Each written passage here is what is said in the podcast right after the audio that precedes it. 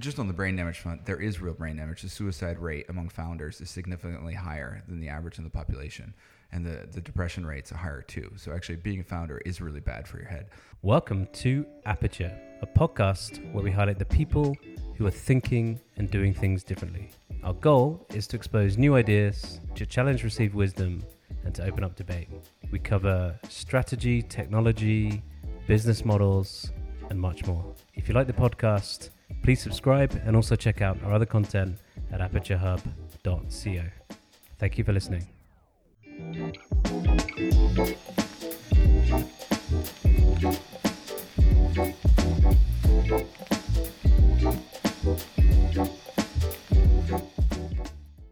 Welcome to episode three of Aperture. For this podcast, we are with Mike Nolley. Mike is best known as the C T O and co-founder of AppNexus, which is a real-time advertising platform which handles millions of ads per second and was recently sold to A T and T for almost two billion dollars. Less well known is what Mike is doing now, which is a startup called Live Better, aimed at improving people's mental health. We hope you enjoy. Thanks. Mike, welcome to Aperture, episode three. Thank you very much for joining us. Thank you for having me. So I have to tell you, I've been really looking forward to this discussion. Clearly, one of the things we want to talk about is your experience at AppNexus, h- how you were able to make that company so successful, some of the lessons learned. But I also want to um, explore the sort of darker side of tech with you. So for anybody who follows Mike on Twitter or reads him on Medium, you you talk a lot about the excesses of, you know, of tech and the and the sort of valley mindset. And so we want to get into some of those things too. And then And then lastly, uh, we want to talk about your newest venture, Live Better, and you know what that's all about, and also some of the change in perspective you've had that led you to start that company, and also um, subsequent to starting that company. So let's kick off, Mike. Um, just tell us about about your journey so far, in particular, you know the net, the AppNexus story. I my journey. Where do we start? I guess we have to start. Uh, where did you grow up? I'm Dutch, born in. Born in Holland. So I didn't know that. Yeah, they, yeah. I was born in Holland. I moved to the U S when I was nine. And wow. I also lived in France for a while. Yeah. So, so what is your first language? My first language is Dutch, but my English is now, even my French is better than my Dutch now. Um, but yeah, I moved to the U S and I guess the story maybe starts around university, which is went to a good school and all the on-campus interviews were for things like McKinsey and Goldman and Google at the time already, two thousand four. And I couldn't get a good job. And so I ended up, my first job was working at a rather crappy consulting company. Its name at the time... What, what, did, what did you study? Uh, I studied economics. Okay. Economics. But I was always a geek, actually. I did I did very little school and mostly programming uh, on the side because that made money. And then uh, I started working for a company called Answer Think, which is, you know, was probably a sign in the name that it was not the right place to go because normally you think and then you answer, but... Yeah. You know, so yeah. So I, I got introduced to corporate life and hated it completely. Um, and then kind of almost by accident ended up meeting Brian O'Kelly, who was ultimately my co-founder at AppNexus, uh, because he was a C T O. And I said, I want to be a C T O one day.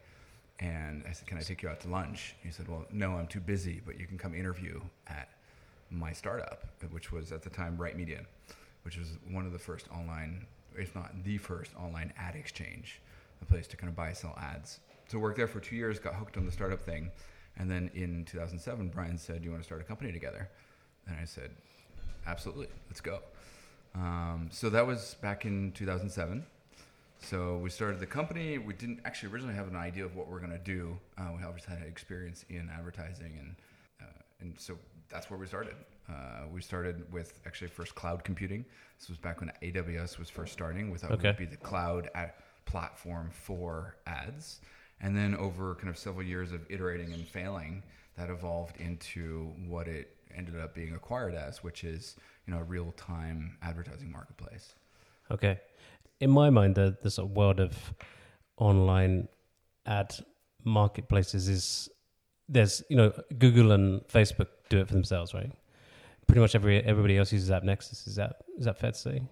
So the so on, on the two ends you have the buyers and sellers, and in the middle you have a load of intermediaries, because there's a few large sellers, YouTube, Facebook, and then of course there's millions of websites out there. Yep. And you know, no, all of them are too small to have their own sales force, and end up selling their media in some shape or form. Um, back in the day when when we started AppNexus, that was mostly through ad networks. Um, that has then evolved, and so now you have this kind of complex chain where um, publishers, they work with supply side platforms, which are fancy um, fancy words really for ad networks, people who aggregate a number of sites and try to sell it. Um, you have uh, advertisers, they they don't can't work with thousands of sellers, so they end up working with buy side platforms, today called demand side platforms, also basically ad networks in a way, in that the sense that they aggregate a serious amount of demand and supply with some uh, specialty. Uh, and put that out there. Uh, what AppNexus built was a platform to let anyone run a trading business. Okay. Um, and so that could be a load of ad networks would do this, and of course some very large buyers or very large sellers as well. Okay. And then Google, of course. So it's sort of like providing the infrastructure for the whole business rather than being a marketplace per se. Exactly. So okay. it's, it's a lot of the plumbing. And so Google, they have their own market. So they're a big seller with YouTube. They're, of course, they also run one of the biggest marketplaces through the DoubleClick ad exchange. Yeah. Um, and, of course, they also have advertising services, and they actually act as one of the biggest buyers as well, because they advertise a lot of what they do. So Google just does everything, is, yep. the, is the simple answer. And how, um, like, back, like when you were working there, w- what kind of volumes was AppNexus doing? It was huge, right? It was. Yeah, I mean, the, the volume of ads, effectively, because we're infrastructure for, for the ecosystem. Well, back in, when we started, and we started this model, Um, we saw that advertising was very inefficient, and namely that because there were so many intermediaries, and both the the end buyer and seller were often rather uh, naive or ignorant of what was actually happening, there was just tons of arbitrage and tons of, of, of people taking exorbitant fees for yep. really not yep. doing much work. And so uh, our idea was, if we can do a real-time auction, then we can create an efficient marketplace. Think high frequency trading. You know, can we, when someone goes to a web page, can we just say, hey, here's Ben, he's uh, in Geneva and he likes uh, skiing, who wants to show him an ad? Um, and then can we, in real time, so in real time here really mean in less than one hundred milliseconds, can we run, so a tenth of a second, can we run an auction and try to sell a, an opportunity to show Ben an ad? And our idea was that if we do that, then we can build a marketplace that brings efficiency and makes it a win-win for everybody. So the idea being um, that publishers could make more money, advertisers could have less fees, and of course we could build a successful business kind of selling this technology. So it was clearly very successful. And I just just to give a, like a sense of the scale at which you were ah, operating, scale, yeah. yeah. Because I just remember reading, I think it was on Wikipedia, so when I was preparing for this, there's some statistic on there about how many ads you're auctioning per minute or per second, and it oh, was phenomenal, second. right? Yeah. It was, yeah. Yeah. So, so as this company scaled, became quite successful, we ended up effectively listening to almost the entire internet. Yeah. Uh, because almost most ads on the internet these days are now sold in real time. Um, when I left, we were doing several million ads every single second, and that must now be maybe ten or twenty. Um, and wow. what, what's actually quite crazy is that each one of those would syndicate out to up to fifty different technology platforms, each of which was representing hundreds of buyers. So you, you, we had millions of ads going out, turning into, you know, fifty million plus bid requests per second, which is more volume than the New York Stock Exchange does. So in terms of volume, the numbers were, were really quite ridiculous. Wow. Uh, and th- that was that was the part that was really fun, was actually building the infrastructure to do that. So, you know, we had thousands of servers all around the world dealing with, you know, petabytes of data. And was that one of the hardest challenges in growing the company, was scaling the tech? Oh, absolutely. If if, if you look at, I mean, there were there were market challenges, but I think the biggest for, for back, especially this is, you have to remember this is before A W S. Yeah. So we, we tried A W S back in two thousand eight for just as an experiment to see if you could run an ad platform. And back then, if you tried to throw more than, let's say, ten or twenty thousand Um, page views per second, uh, the load balancers would stop working. So so you couldn't actually run an ad business on Amazon. So we actually had to go out and get physical data center space and get bandwidth contracts and, and install the service. And even today, I mean, Amazon has gotten much better over the, and it's been, you know, fifteen years later now. Um, and they've come, become much better, but you, you had to build the technical expertise of building internet scale infrastructure. Yeah. Uh, and that requires one, uh, just a ton of capital, because, you know, if you want to install a thousand servers, you know, just buying the servers is going to cost you five million dollars. And so, then, so are these, are these challenges, you're saying these challenges that you faced because you were kind of pre-date A W S and not the same challenges you would face today if you were to start the same business?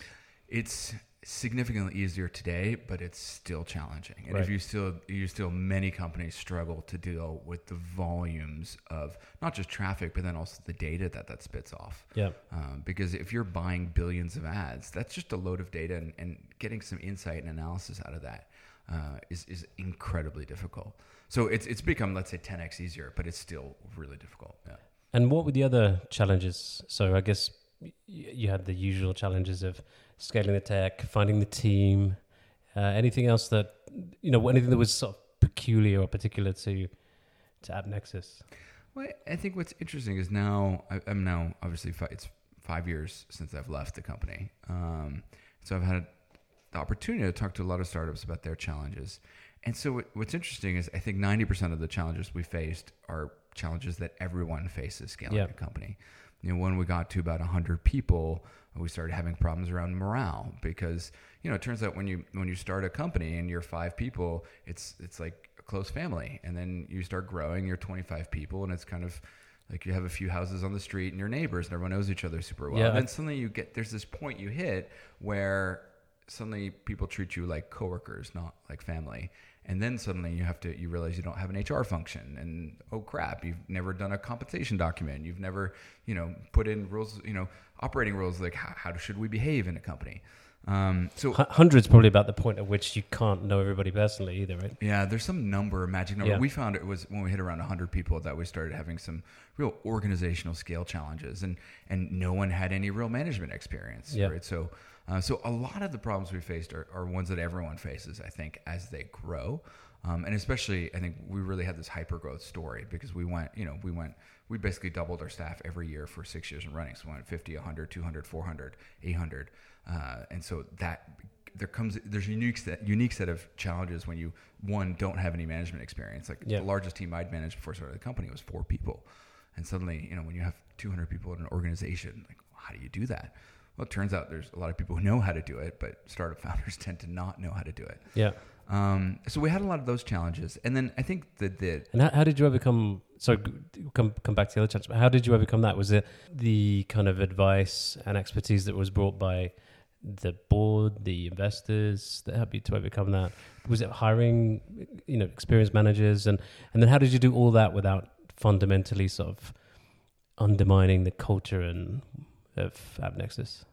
That's a big question. So, so I think then missing from that, how do you do that without fundamentally undermining your own physical well-being? Yeah. Is another one, and that one I failed at miserably. Which is, but I think what's interesting is the biggest breakthrough for me growing the company was, I mean, I, I used to have quite a big ego. I probably started the company because I had a chip on my shoulder and I had something I wanted to prove. I don't know to who, but I definitely felt like I had to prove something to somebody. And I think the transformational point for me was when I realized that I, I just had no fucking clue what, what I was doing. Um, we'd gotten to a scale where I just, I was completely under underwater. I, I didn't know how to, you know, the tech team at the time, we were something like fifty people. We're dealing with internet scale technical challenges. I don't have a computer science degree. Um, we're, you know, we're dealing with all sorts of kind of people issues and scaling issues and comp issues and, and management issues. And one day I realized I just didn't know what to do. Um, and I actually, for me, the saving grace was a, a club in New York. There's a, a club, it's called the New York C T O Club. Uh, and I ended up getting introduced to um, one of the guys who runs it. And he said, well, come to a meeting and meet some others. And, and I just met, and, they, and it's a great club because you have you have startup C T Os of ten-person companies, and you have C T Os of, you know, you have major engineering leaders from Google who are, are in the club or at big banks. And then talking to these other C T Os, I realized that I didn't have to solve these problems alone, that yeah. most of them were ones that people have solved before. And I just found some amazing advisors and mentors uh, in that group that then enabled me to hire new people. Because what, what the investors would say, just hire a V P E, yeah. hire, you know, hire a head of infrastructure, hire, hire, hire. But actually, you can't hire those people unless they respect you. And I think because I was a young, cocky uh, startup founder thinking I was amazing, a lot of people met me and they said, well, you know, I, I couldn't convince them to come work for the company. And it's when I learned some humility that I just had no clue what I was doing, and just switched from, hey, we're great and amazing, to like, hey, you know, we're, we're on this great growth path, but, you know, I re- honestly, I have no idea what I'm doing. I'm looking for a seasoned engineering leader. That's when we started having the breakthrough, and, and these people would come on board and were like, yeah, I, I do want to help you. I, I do know how to solve those problems. And I, I learned that I had a unique ability to solve some of the ad tech challenges. There's some kind of market mechanics that make that make building a tech company for advertising quite unique. Um, and I just found the right people to come on board who could deal with, you know, issues like, how do you build five data centers around the world? Well, I found a guy, Tim Smith. He just, he'd done it before and he did it again. Um, yeah. Th- I mean, these are the benefits of clusters, right? Which is, you know, um, you'd find it, I think you'd find it very difficult if you were to do this from, from here, you know, Geneva, Switzerland, to, to find that same C T O club and those same mentors and yeah. advisors, right? Although, funny story, when we went out to raise money on Sand Hill Road back in two thousand seven, Uh, Brian, my co-founder, he did most of the fundraising, and many V Cs, we, we got several V Cs who told us, we'll fund you if you move to San Francisco. Right. So back at, back then in two thousand seven, people said New York is not a place to run a startup. And, you know, imagine someone saying that now. New York is one of the, you know, yeah. probably number two in the U S. I think I think last year they became number two in terms of funding. So obviously, you know, you have to go through some growing pains. But I think here in Switzerland, you know, there haven't been many exits. There haven't many people who've been there and done that before. So it certainly is more difficult, I think, for founders here, just to get some, you know, some advice from people who've done it. Because it really, I, I think ninety percent of the startups' problems are just recurring problems that everyone faces as they build companies.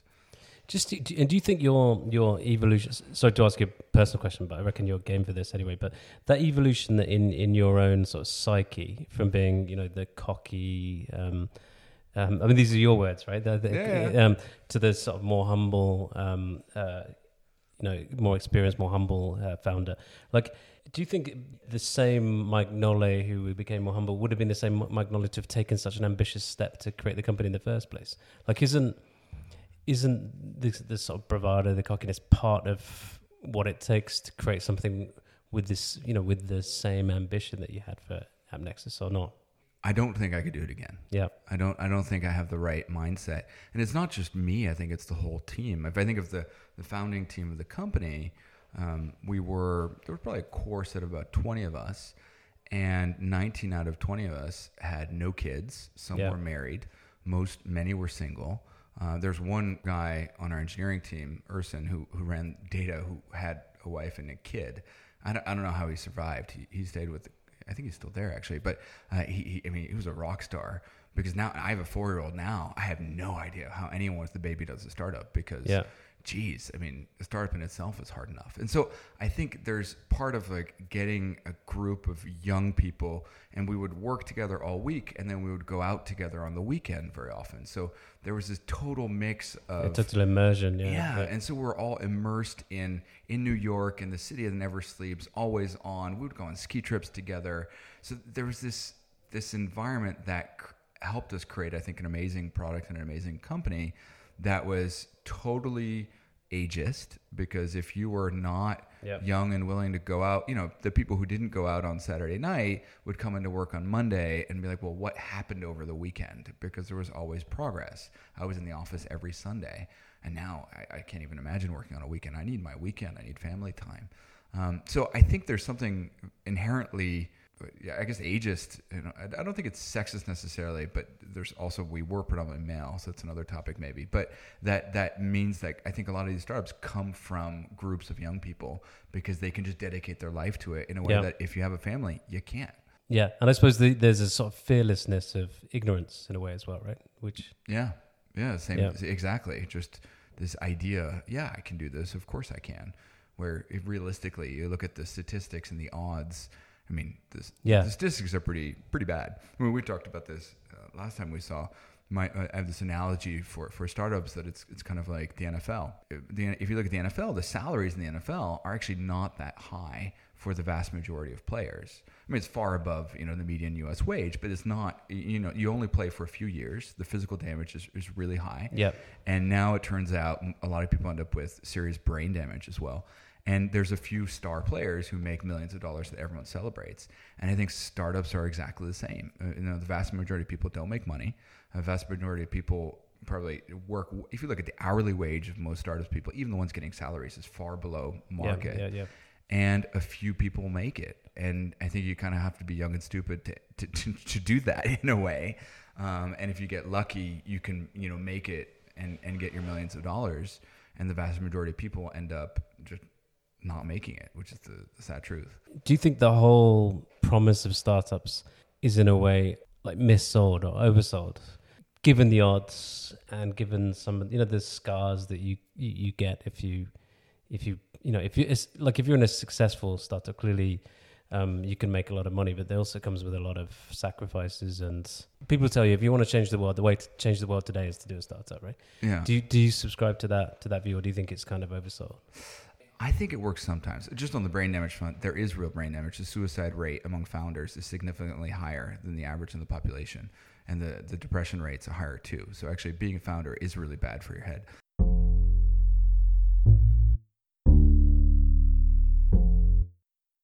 But let's talk about like the promise of the startup. So I think the the first thing to realize that, and I read this, I, I got to find the article and I'll send it to you so you can put it on, on, on the blog post that goes with this. But it talked about that actually, if you look at the economics of startups, ultimately um, the people who are making the money are the L Ps and the V C funds and the V Cs. The V Cs get their carry uh, and they're basically, V Cs are guaranteed not to make a loss, whereas often startup founders invest their life savings. Yep. They, they can really lose their money.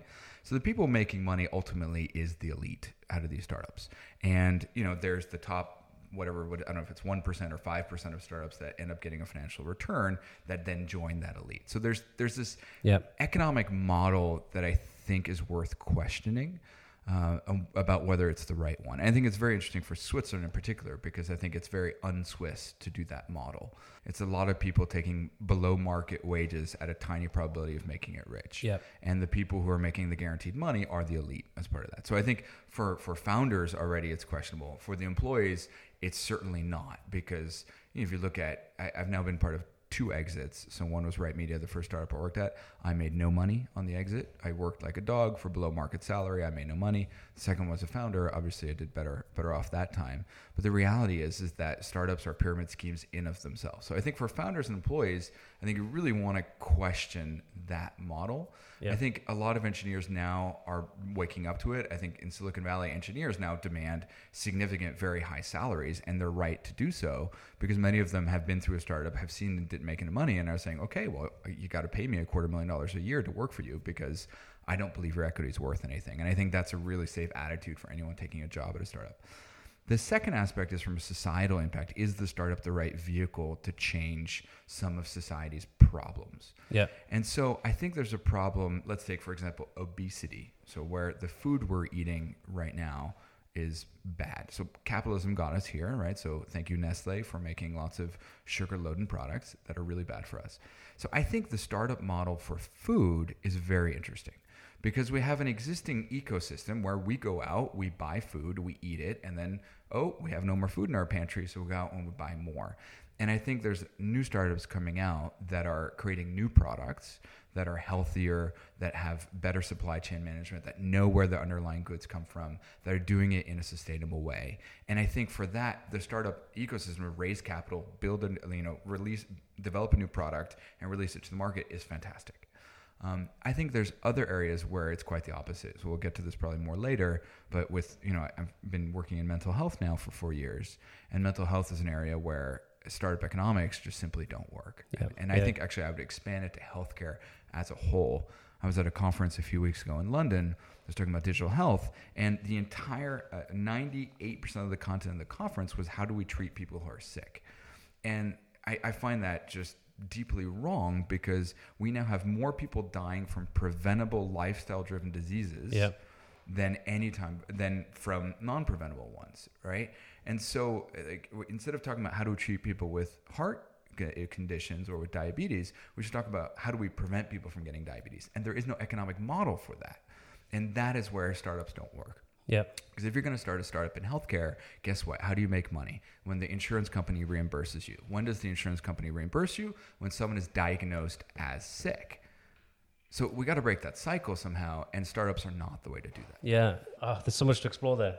I mean, there's some there's other opportunity costs as well, right? Which is if if you tell every if you tell every smart kid coming out of college they should do a startup, there must be all sorts of opportunity costs in terms of them not doing other things that are of massive societal value. Yeah, like politics or civic engagement. There's, you know, government, public service are are also, you know, if you think about Switzerland, you know, the vast majority of people get healthcare. It's private companies, but you know, you, you, you still need people who, who want to work for insurance companies. Like someone someone's yeah. got to do that work too, which is incredibly valuable for society. We shouldn't just yeah, there's this, and this teachers hero, and doctors and yeah, yeah, this hero celebration. Like actually, the heroes are not saving the world. Um, in the in this book that we talk about, the causes of, of happiness. Um, The impact that your primary school and your primary school teacher has on you um, are felt in your happiness for the rest of your life. You know, so I mean, I don't think we accord the right level of importance to things like teaching. Right? Mm-hmm. Absolutely. But anyway, that, that, that is potentially a rabbit hole. So we'll just we'll just stick like that for a second, because what we really want to get you on is business models. Because um, I think what you're alluding to is is startup business models are a problem, right? And I think maybe let's start with the whole ad-driven business model, right? Because AppNexus, um, if you go on the website, has a very noble sounding mission, right? Which is to, I'm not sure if I've got this right, but to power the ad-based business model that powers the internet, something to that effect, right? Let's see, the powers the advertising that powers the internet. Yep, there you go. The mission is to create a better internet, and for us, that begins with advertising. Is an advertising-based internet a good thing? I mean, because presumably when you did it, when you started the company, you thought it was. Do you, do you still think that's the case? Parts of it, yes. So I, I think there's a challenge, which is that or the economics of content have basically been driven down to zero. Um, I think the problems of advertising come in when we get to things like news, where news is an important social good. Like it's very important that we are informed about the news. And before, you used to get a newspaper uh, subscription. You would pay by quarter, by year, and you would get, you know, your newspaper. My dad was the New York Times, and you would get the New York Times once a day delivered to your doorstep, and that's how you got your news. And they had news editors and journalists who who made most of the decisions of what went into the newspaper. If you look at news today, most major newspapers update the news in real time based on clicks. And that's a problem. And the reason so the reason they do this is clicks drive page views, so that you want the most clicks. So the more clicks you get on Google News for your articles, the more ads you show and the more money you make. And now newspaper editors, whose job used to be to curate and decide what was important, right, are now also making decisions about not just what's important, but what's driving page views. And that's problematic because clicks are not driven by our rational brain. I rationally know that I'm happiest when I read The Economist once a week because The Economist gives me a really nice summary of the news. It's not sensationalist. They give a deep analysis. I feel smarter when I read it and I'm up to date. Yet the animal part of my brain, when I've got five minutes, takes up my phone, opens up Google News, and clicks on Donald Trump just tweeted whatever. Yep. And With, then once you've done that, you're then in a loop, right? Where and then I, all yeah, these things are, you know... twenty minutes go by. Exactly, I waste yeah. twenty minute minutes of my life reading news that I, is actually, I, A, not important. Right? I wish an editor had cut that and told me that I shouldn't read that because it's a waste of my time. Um, so I'm spending time on stuff that's not important, but the newspapers are making money because it's an advertising model. So I think that we have to really... There's, there's times when advertising works great. You know, if you're a, a YouTube blogger... You've got a YouTube stream and advertisers are, are want to promote their products there. If it's transparent, clear, I'm all game for this.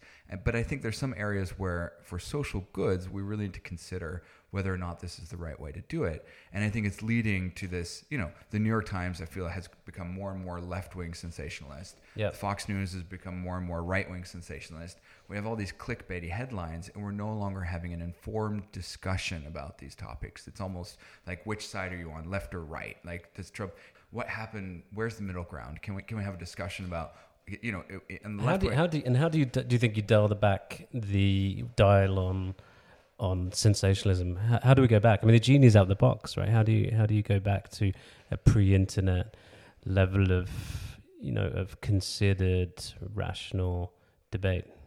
I have no idea. Okay, I don't either. I, so. I hope someone. I hope someone has an idea. Yeah. Well, ultimately. But I mean, what about what about the you know the, the you, you mentioned The Economist. The Economist works on the basis that it it's out once a week. You pay a subscription. The subscription means that they can fund journalism, investigative journalism.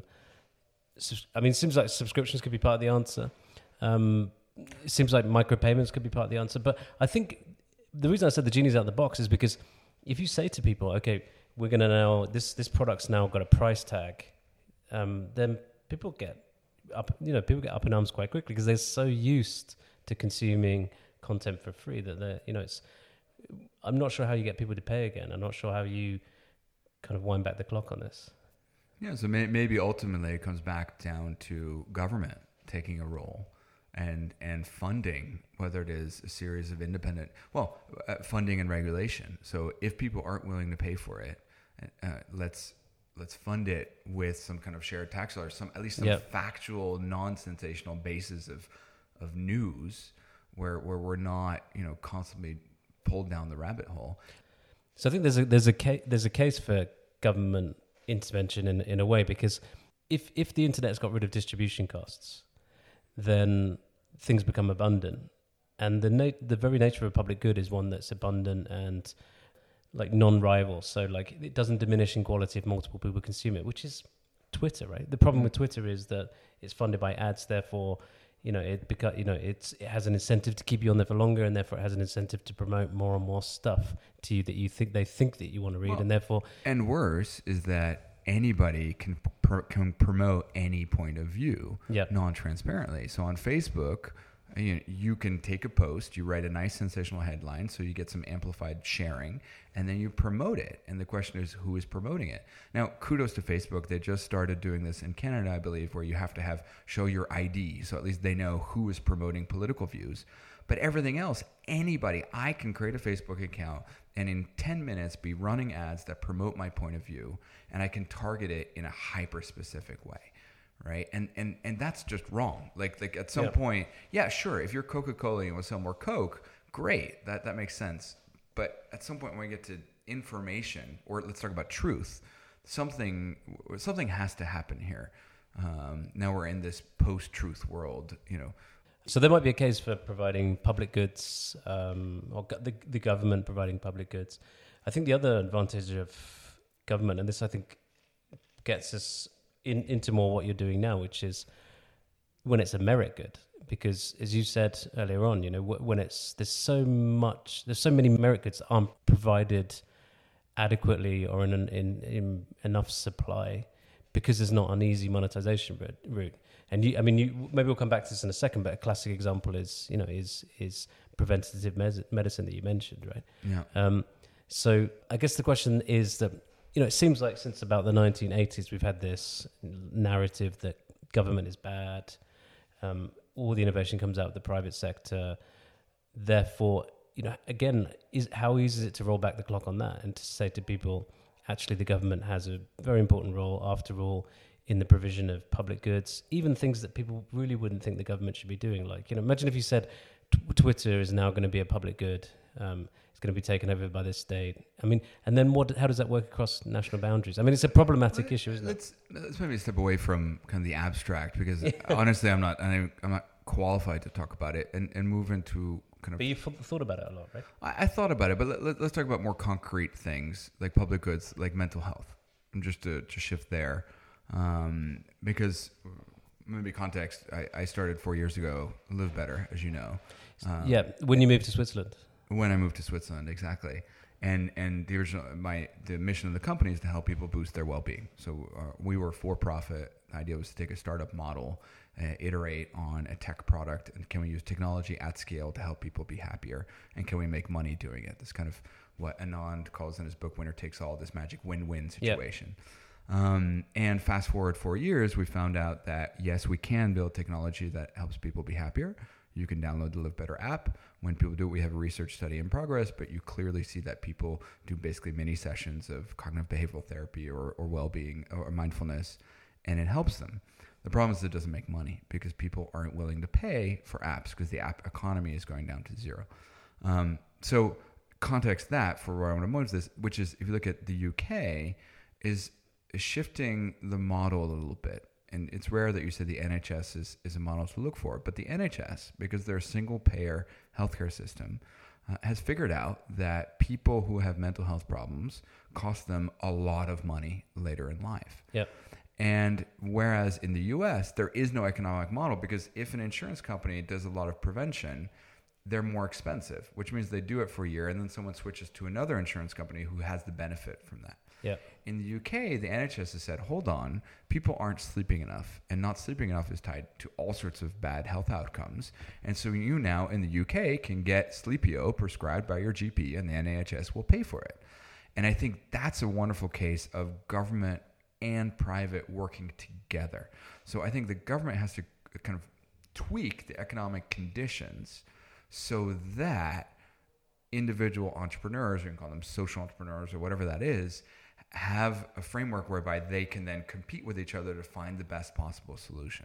But it has to be done within some framework, not this free-for-all, not you know sidestepping regulation, but really kind of working with the system to develop the best possible preventative treatment, or for that matter, also kind of normal treatment as well.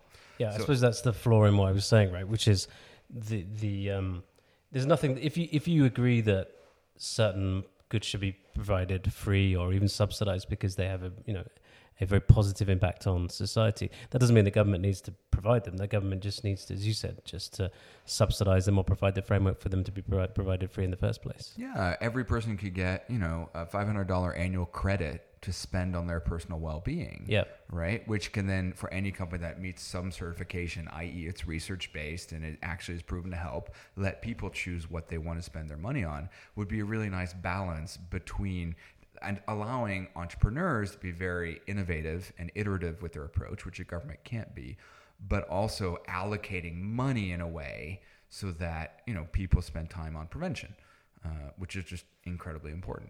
Uh, yeah, there's another point, which is that there's government's kind of the only actor that can take into account externalities, right? Because if it's provided by the private sector, they're only interested in their own private costs and in, and income, whereas a government can take a bigger view and take into account the positive and negative externalities of these things, right? Exactly, exactly. Um, and they have their vested interest of their citizens at heart, right? If you look at Uh, I was trying to avoid macro issues, but Uber, in a way, like so they've built amazing technology, but a huge part of their business is sidestepping regulation. That's how they became big. Yeah. Uh, and I think in the end, sidestepping regulation and then taking just a percentage of all taxi proceeds and funneling them to Silicon Valley and, and their investors, you know, that it would, I think there's, I, I read, I, I see if I can find it. I forgot the city. There's some city, I think it was Austin, and they have now their own taxi app for the city of Austin. And it's paid for, it's a government-funded product. That actually feels like a, a, a decent way for a government to spend their time.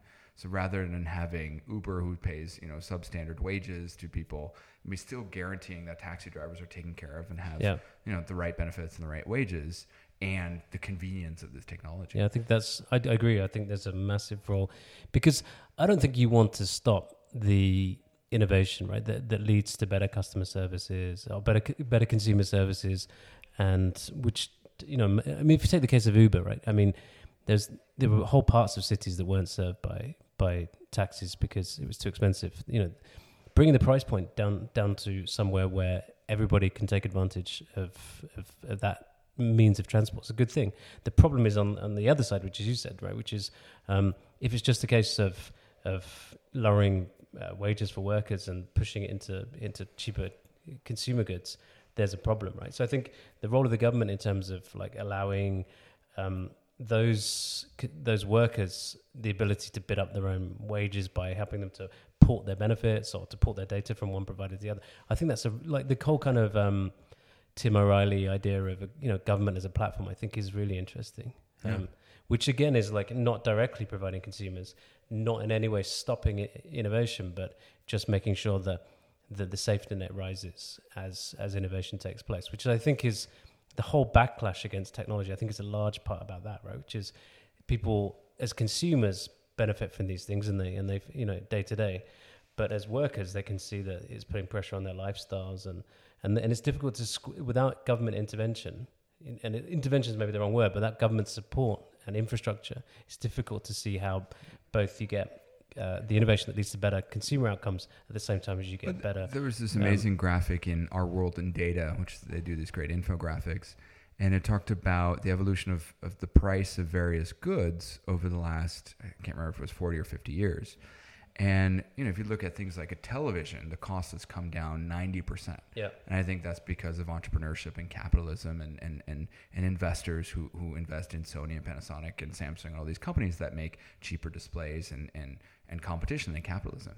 And at the same time, there's, there's a few things where this cost has skyrocketed, and where dollar adjusted, kind of inflation adjusted, things are two or three times more expensive today than it used to be. And those are healthcare and education, these core fundamental goods. And, and those are the areas where I think startups are not going to fix education. Startups are not going to fix healthcare.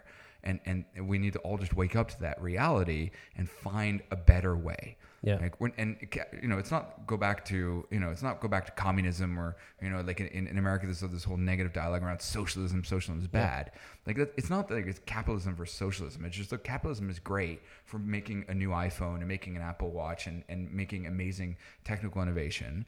And capitalism just sucks when it comes to helping us be happier, more educated, and, and healthier.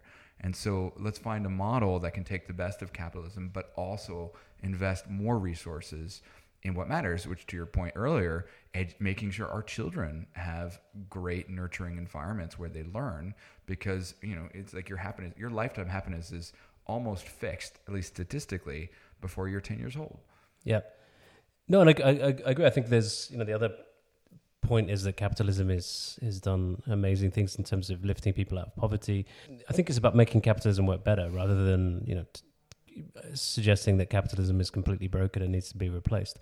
And one part of that would be environmental, making capitalism run on renewable rails. Another part of that is is what we were talking about just before, which is lifting um, the safety net as people, as societies get richer, to ensure that, you know, everybody takes part, everybody benefits from that improvement in living standards. And then the third part, which is which is um, the bit you were talking about, which is I think where we could, maybe what we could talk about for a second, which is how do you introduce more meaningful measures of progress? Because, like you said, you you talked about prices of things, and to my mind, you know, the whole way in which we measure inflation is broken. Because mm. if if we said there's no inflation, but all the things that really matter to people, like the things that really determine your quality of life, like healthcare, education, are growing exponentially, then there's lots of inflation. Similarly, you know, if we only look at if we only look at G D P, but, but G D P isn't leading to, you know, people being happier, then again, there's there might be a problem there. And I think the, the last point about happiness is one, you know, we were talking about that earlier, which is, I think, quite close to your uh, heart, right? Where do we start? Yeah. This is like a, we, we we talk about this for a long time, um, but absolutely. I mean, you look at it just very simply. Like the U S is a great. I, I keep going back to the U S. It's it's the country I know best. I mean, I've been here for four years. It's Switzerland, but in the U S they have some of the highest kind of raw dollar numbers in terms of median income and, and things yeah. like that.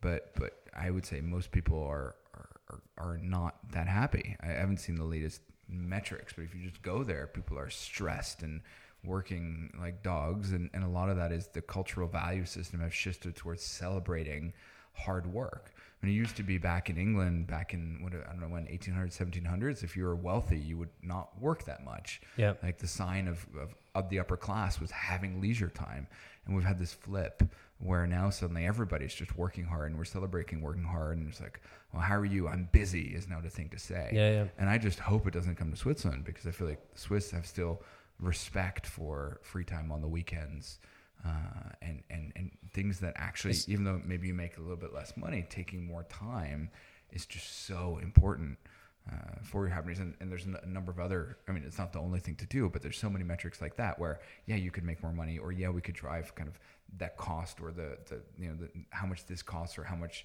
uh, how much, how much energy I spend on this. But really it's about relationships, spending time with people you care about, eating well, and having time to sleep. Like, like that's what we need to be promoting. Yeah. Even if we all make a little bit less uh, from a kind of a national G D P standpoint, like that would result in a happy society.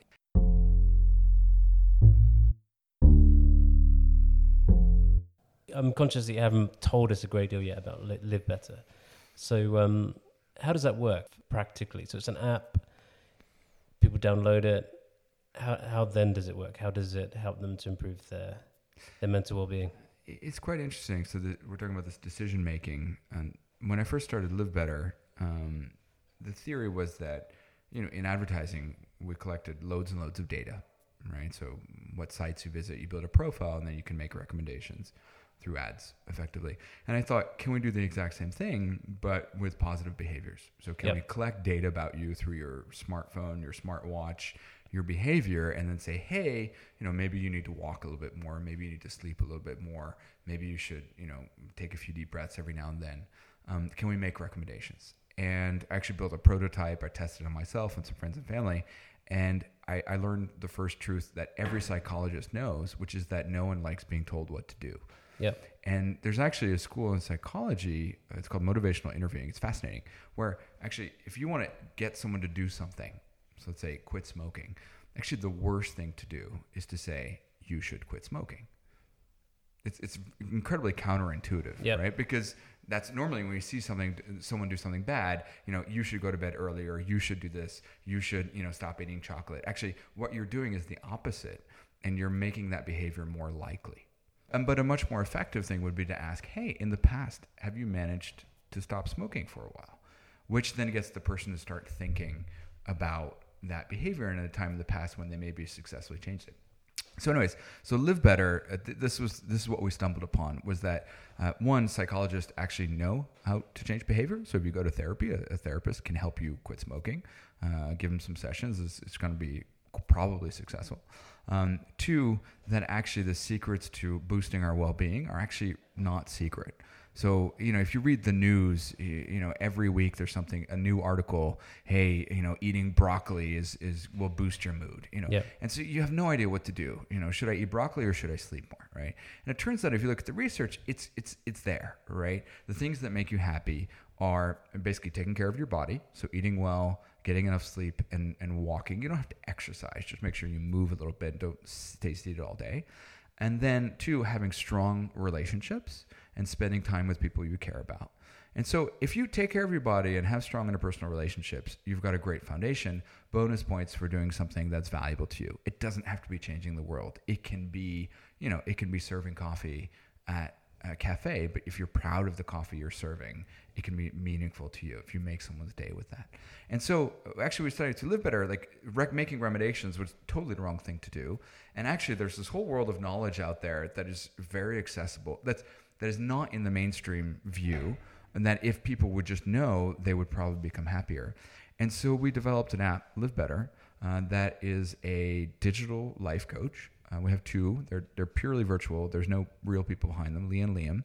And they try to coach you to be a little happier. And the way they do that is really sharing a little bit of this knowledge that we've learned through our research. And it's all research-based. And the other is by asking you every now and then some probing questions to get you to think about these things. Like, who are the people that are important to you? And you list those people. And then the following question might be, well, when's the last time you were in touch with these people? And we might stop there, but that's just enough to get your brain going. Be like, yeah. oh, I, my mom matters to me. I haven't called her in a few weeks. I should call her. Yeah. Um, and so that's how it works. So you can just download and install the app uh, and and get going uh, whenever you want. And you'll get a daily text message, a little question. And we try to keep it fun and light and totally accessible.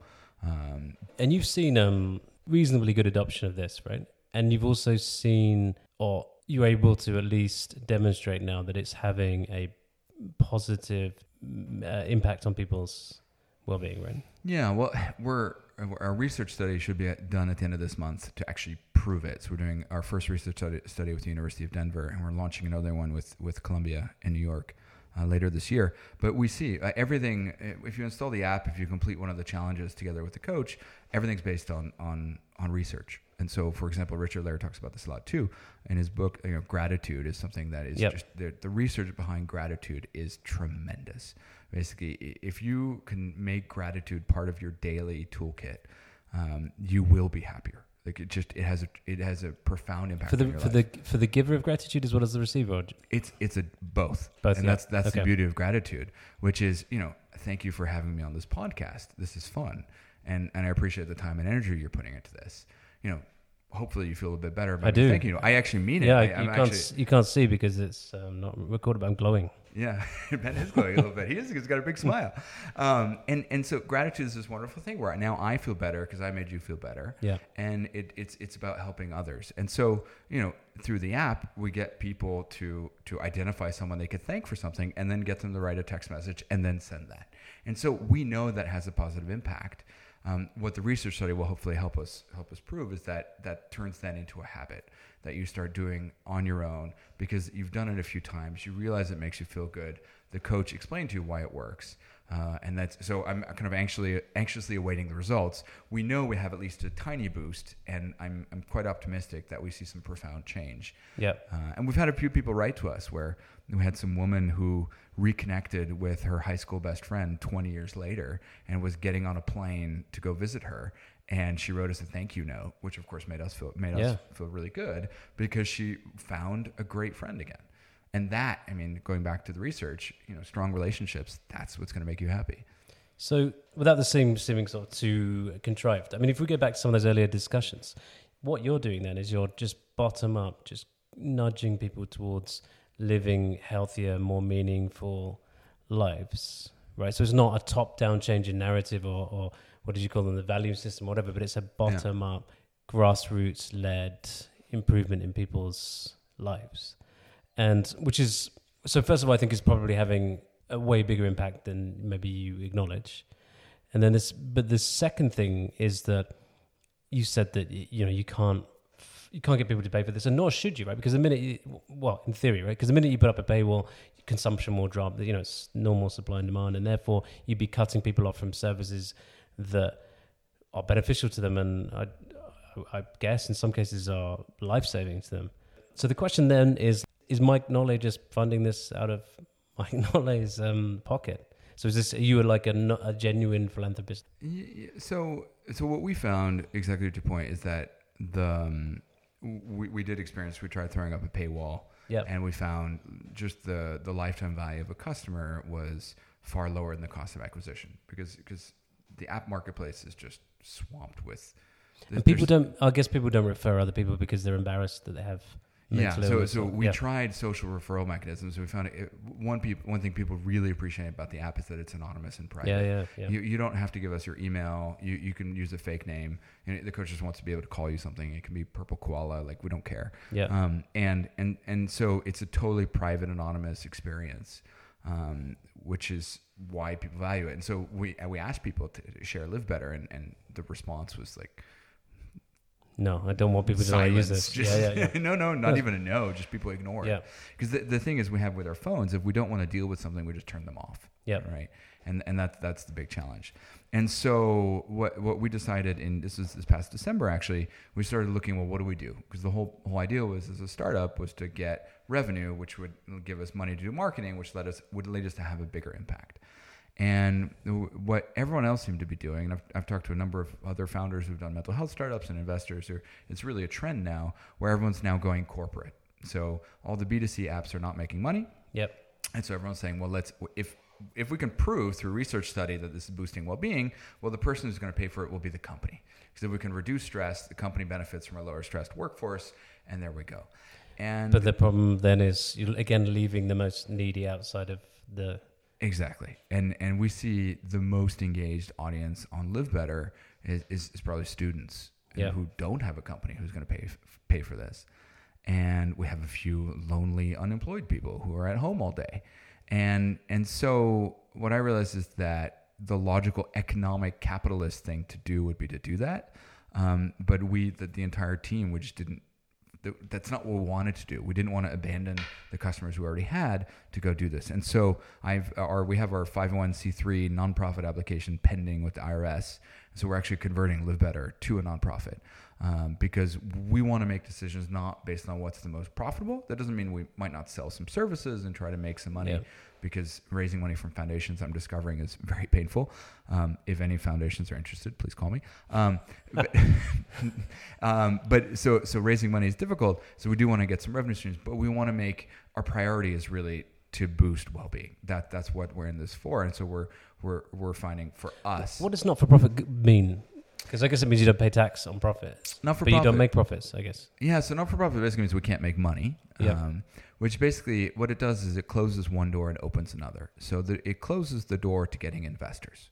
Because, and, and just a sidebar, if we want to start a rant about impact investing, I think impact investing is bullshit because impact investing is still trying to get above zero percent returns, right?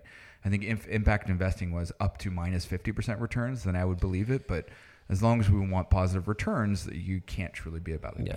So we're closing yeah. the door to investors. Um, but what we're doing is we're opening two doors um, on the other side. Uh, one is donations. So people who want to be generous with their money. Um, we'll come so back to that because hopefully there's a few generous potential donors listening. It would, yeah. would be wonderful. And then the other is actually to partnerships. And yep. so when we were for profit, we tried to do some partnerships. And, you know, there's Instagram influencers who do content about well-being. We reached out to a few and they said, yeah, that's great. We'll promote Live Better. It's fifteen thousand dollars or twenty thousand dollars. And and it, they cannot, we ended up in the same problem that we couldn't afford to sponsor this Instagram influencer for twenty thousand dollars because we were going to make enough money on the other end. And now we're not legally non full nonprofit yet, hopefully by end of year. Um, but basically what we're already seeing is we're now opening a different set of conversations. We're saying, hey, we're not for profit. We have an app. Um, as soon as we have a research study, we can say research proves that this helps. Can you please help promote us to your audience? And you're helping them by doing this. And already it's clear we're, we've got a couple things line, lining up that will let us really get a much the reach we want to help people um, without having to spend millions of dollars in marketing. So so and, and I think that given that the investor model wasn't going to work anyways without going corporate, I think we can now make through, you know, we have some some plans for from building a small revenue stream.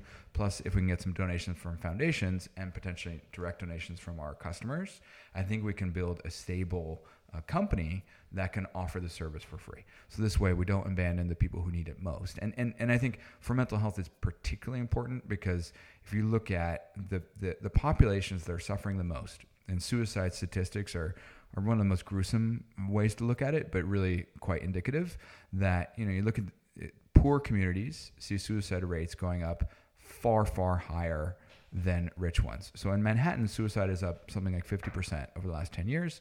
In backwater Tennessee, it's up a thousand percent. So, and, and that's, and those people don't have money, right? So I think if we, if we say that all this new technology for mental health is only for people who have money, we're just making the inequality problem, which is calling all of our, causing so many populist problems around the world today, worse. And so we want to make sure that we are accessible to everybody. Um, just, it's the social right thing to do. Fantastic. And if somebody wanted to donate, like they just they just go into the app and there's it's clear how to there, donate. There is in the app. If you can install the app, we we, we added this uh, actually just last week, so I don't have the stats yet. But you can become a patron of Live Better in the app. But really, we, you know, we're looking for a few uh, either foundations or high net worth individuals who are willing to make a long term commitment, who will help us fund us for two or three years at a time. Um, so that we can get the right team on board, because really we need, you know, a company like the reality of an internet startup is you need something like five hundred thousand to a million a year to have a proper team. Yeah. Um, in the sense that, you know, if you need someone to do the engineering and marketing, customer support, social media, uh, finance, management, it adds up. And how long, how long will you keep this going yourself if you don't find those donors and you don't find those foundations and... And people don't, you know, and you aren't able to charge for any services. Like, wh- wh- how long will you do this? At least through twenty twenty. Cool. I think this is probably the, the time to, to wrap it up. I just want, I think I wanted to finish by just saying that, you know, you, we spent a lot of this podcast talking about kind of macro issues that you, neither you nor I really feel like we know how to solve. Plus, we've spent a lot of time sort of saying that startups can be a vehicle for good, but, you know, a qualified vehicle for good. But yet, I strongly get the impression from you that even though you might not know precisely how to fix these macro problems, you're using a startup to fix them bottom up, bit by bit. So in, in some ways, I feel like you're, a, you know, you're a, you're a, you're a contradiction because, um, because I think you are solving these massive societal problems. Maybe not in one go, but and I think you're using tech and a startup to do it. And and one thing I ask myself every day, which I think is the important question, is is it the right vehicle? Yep. And, and I'll give you an example. One thought that troubles me, I read this book, Winner Takes All, yep. uh, Winners Take All recently. Wonderful book, very thought-provoking. Very good book. Which and, with the link is. Yeah. yeah. And and he, he makes the point that often what we do as startups is just a drop in the bucket. And uh, this made me think about something. You know, I'm spending my time trying to build tools to help people boost their mental health. But, you know, in Switzerland and in the U S, uh, mental health care is not reimbursed very well by insurance.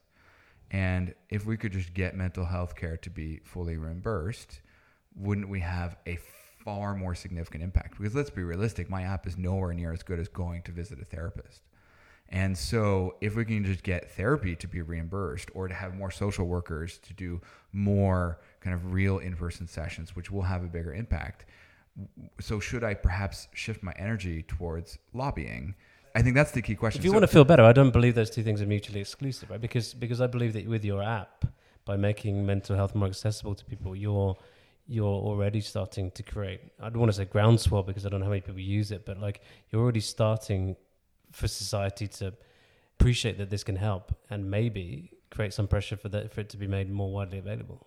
Yeah, I hope so. I hope yeah, so. I, I hope I, so too. Yeah, and I, I think that's why. What we, to your point, we probably need both. Yeah, um, but I, I think very few people are doing the latter.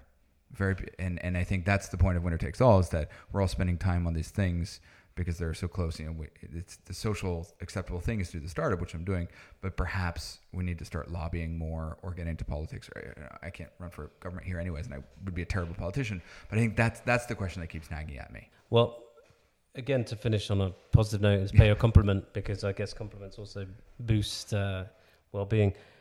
The other point in that book, uh, one of the many other points in that book, which again, we we here at Aperture would highly recommend, is that there's a lot of like self-serving philanthropy. And I, and I think where you're different is you're somebody who... Um, came out of Silicon Valley, I, I, I guess you, you, did, you did well through AppNexus, and you're being a true philanthropist because this is a true exercise in philanthropy in a way that going to Davos each year, for example, isn't, right? I guess. Thank you. I'll say thank you for the, it's a nice compliment. It's, it's, and I can tell you the most pleasure I get every day is trying, trying to help um, and seeing when people write us thank you notes. It's, it's, it's the thing that makes my day. Um, so I like what I do. And I rec- recommend others do the same. Can't think of a better way to finish than that, which is, I mean, you are, you yourself are eating your dog food, right? You accept that happiness is the ultimate goal in life, and you're doing stuff to promote your own happiness, right? Even through the pursuit of helping others, as it turns out. It's totally selfish. Yeah.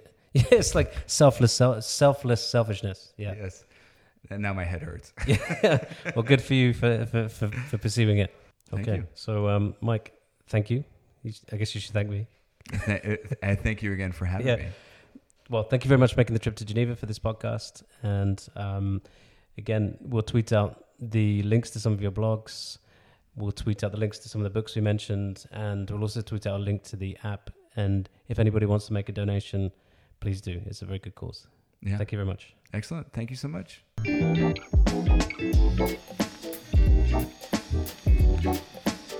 Thank you.